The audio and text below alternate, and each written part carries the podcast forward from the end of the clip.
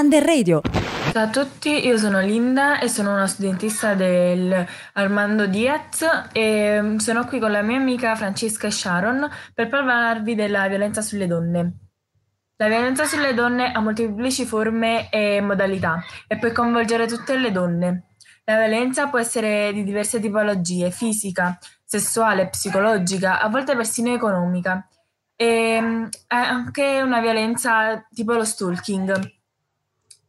Alcune di esse sono difficilmente rilevabili o addirittura non percepite. La più diffusa è specialmente quella domestica e la gravità di questo fenomeno sta proprio nel fatto che molte donne non si accorgono di trovarsi in un ciclo di violenza finché non è troppo tardi.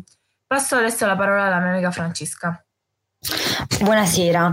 Purtroppo però questo non è solo un problema italiano. Secondo i dati dell'Organizzazione Mondiale della Sanità, almeno una donna su cinque nella propria vita ha subito abusi fisici o sessuali da parte di un uomo. Mi vengono in mente, ad esempio, le, le donne e bambine africane mutilate ai genitali, più di 3 milioni all'anno, le donne lapidate colpevoli di relazioni immorali o la situazione che vivono in alcuni paesi di religione musulmana le donne a cui viene costantemente negato il diritto all'istruzione solo perché donne. La prima cosa da fare sarebbe quella di modificare tutte quelle culture in cui l'uomo ha ancora una posizione dominante nella società. È un problema complesso, ma potrebbe essere risolto con ulteriori centri e fondazioni per donne. Ecco, questi forse sono i fenomeni più eclatanti, ma anche nel nostro paese la situazione è veramente molto seria. Si registrano dati spaventosi, il 20% delle donne ha subito violenza fisica, il 25% violenza sessuale e il 6% stupro o tentato stupro.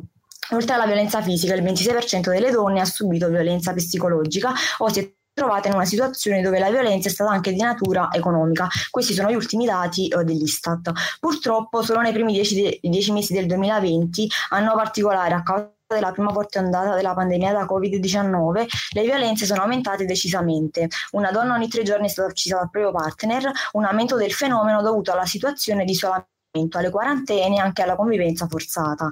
A giugno 2020, dopo il primo lockdown, è stato constatato che tra marzo e giugno 21 delle 26 donne uccise abitavano con il loro assassino. Ancora più mostruosi sono i dati forniti dagli stati del 2021. 12 sono le donne uccise in questi primi tre mesi dell'anno e tantissimi casi di violenza sessuale che ogni giorno inondano le pagine di cronaca.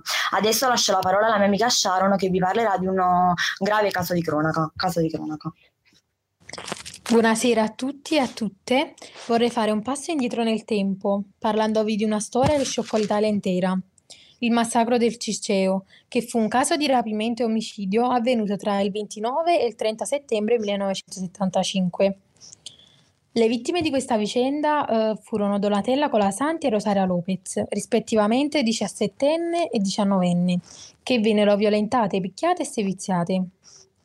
Furono attirate con l'inganno da Gianni Guido, Angelo Izzo e Andrea Ghira in una villa di proprietà della famiglia di quest'ultimo, col pretesto di una festa e qui torturate fino a provocare la morte di una di loro.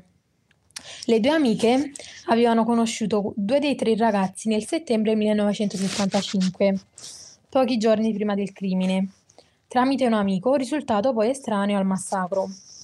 Le due ragazze furono subito attratte dalla simpatia di questi ragazzi fin da subito. Izzo e Guido proposero a Donatella e Rosaria, un'altra amica, che all'ultimo decise di non unirsi alla comitiva, di incontrarsi di lì a qualche giorno per una festa a casa dell'amico Andrea Ghira. Il giorno della presunta festa, cioè il 29 settembre, Guido, Izzo e le due ragazze andarono a Villa Morisca.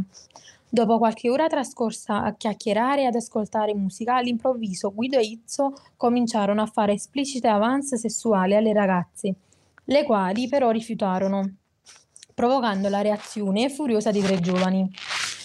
Per più di un giorno e una notte le ragazze furono violentate, seviziate, massacra- massacrate e infine drogate. Rosaria Lopez venne trascinata nel bagno al piano superiore della villa, dove fu ulteriormente picchiata e poi annegata nella vasca da bagno. I tre ragazzi poi tentarono anche di uccidere Donatella, che fingendosi morta riuscì a salvarsi. Gli aguzzini, credendo che fossero entrambe morte, rinchiusero Donatella e il cadavere di Rosaria in una Fiat 127 bianca, intenzionata a disfarsi delle due ragazze. Donatella poi racconterà che durante il viaggio di ritorno i ragazzi erano felici ed ascoltavano musica, ma soprattutto ridevano e facevano battute su lei e Rosaria, senza mostrare alcun senso di colpa. Lungo la strada, i tre decisero di fermarsi, fermarsi a cena in un ristorante e fu proprio lì che Donatella, approfittando della loro assenza, riuscì a salvarsi. Iniziò a gridare e a sferrare colpi alle pareti del bagagliaio nel tentativo di richiamare l'attenzione.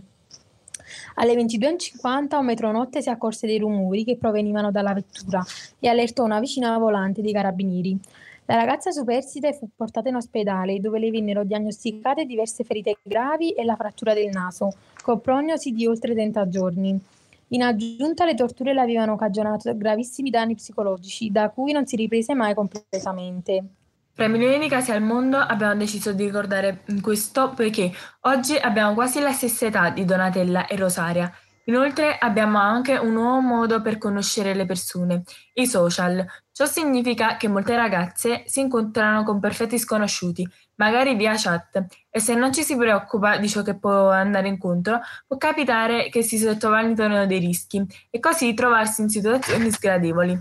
Diciamo queste cose perché è importante che noi donne non sottovalutiamo i casi di violenza, magari pensando tanto a me non succederà e che facciamo molta attenzione poiché queste cose accadono molto spesso anche alle ragazze della nostra età e quindi uh, spero vi abbiamo fatto riflettere con questo intervento della mia amica Sharon che vi ha rammentato un caso di cronaca accaduto tempo fa.